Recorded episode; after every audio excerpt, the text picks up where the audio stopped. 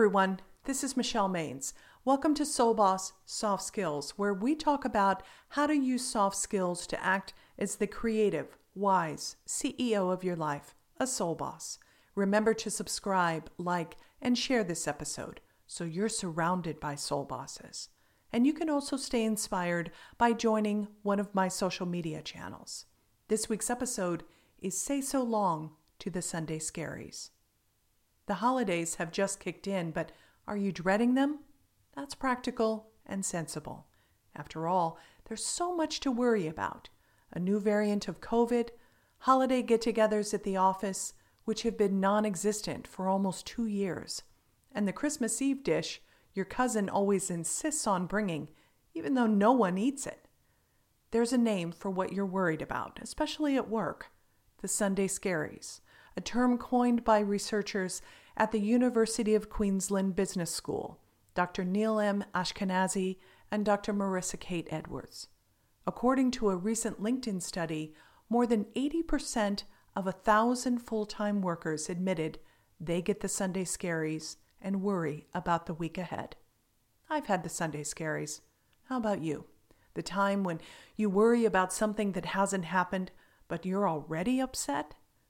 But here's the good news soft skills will help you dismantle the Sunday scaries. Let me tell you how one woman created a long list of how tactics for days when she feels anxious. Say the name Lady Gaga, and you immediately think of one high point after another. But you may not know her backstory of the low points. She struggled with anxiety and depression so much in her early career that she considered quitting the music business. Gaga takes medication for her depression, which she complements with alternative healing methods. She said, I started looking into Ayurvedic medicine. I started looking into mindfulness and meditation. I started looking into a mantra. I do acupuncture. I do cupping. I pray sometimes.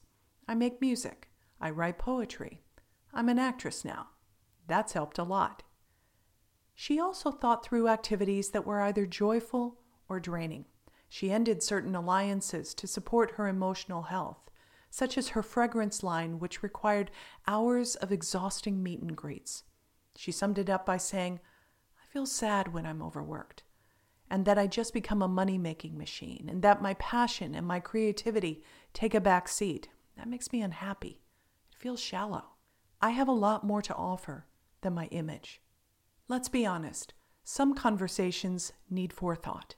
However, the trick is to know when you've drifted away from planning strategy and possible tactics and fallen into the swamp of anticipatory anxiety. Getting caught in that swamp isn't limited to people who have a clinical level of depression, it happens to everyone.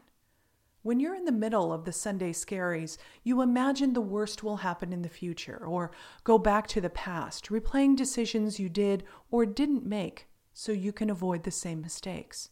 That type of thinking reaches a fever pitch if you pair it with unrealistic expectations.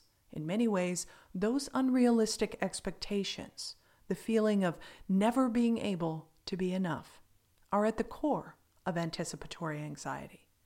But you can minimize your worries and upset by using the soft skills of discernment, creativity, and healthy self esteem. That's what Lady Gaga did. Did you catch the emotional intelligence and sense of self she used to make smart choices about where to invest deeply or let go? And all the ways she uses creativity as a positive outlet? Let's recap her list. You can either try some of her suggestions or use them as inspiration. Holistic practices and attention to diet, such as Ayurvedic medicine, mindfulness, meditation, prayer, and using a mantra body work, like acupuncture or cupping. Creative ventures, whether she is performing as a musician or actress, or inward pursuits like songwriting and poetry. Reflection, where she makes intentional choices about how to spend her emotional capital, and seeking medical support. There's always going to be something to spark your nerves, so make your own how list so you'll be ready with two different ways to address the Sunday Scaries. In the November series, So Long to Self Sabotage, we're talking about weeding out behaviors that might get in our way. Self sabotage has a lot of faces. Sometimes it's something big, like losing your temper when someone is pushy, but small, everyday things, such as limiting yourself due to an insecurity, can also be a block to achieving your goals. You don't need to wait until New Year's Eve to have a clean sweep. You can start right now. Take charge of whatever gets in your way, like the creative, wise CEO of your life, a soul boss. Here's a recap of what we've learned. Number one, say so long to self doubts. Strengthen your confidence muscle instead of only feeling good when others validate you. Number two, say so long to avoidable conflicts. Before your emotions get the best of you, own your approach. Number three, say so long to insecurities. Embrace your imperfections by recognizing that your unique approach and perspectives are a strength. Number four, say so long to powering through. Leave pushing and pressuring yourself in the past and commit to feeling good. And number five, say so long to the Sunday scaries. Release anxiety mind chatter by practicing how tactics. Today's your day to weed out what needs to go. So say farewell, adieu, and so long to anything and everything that's holding you back. Until next week, stay well.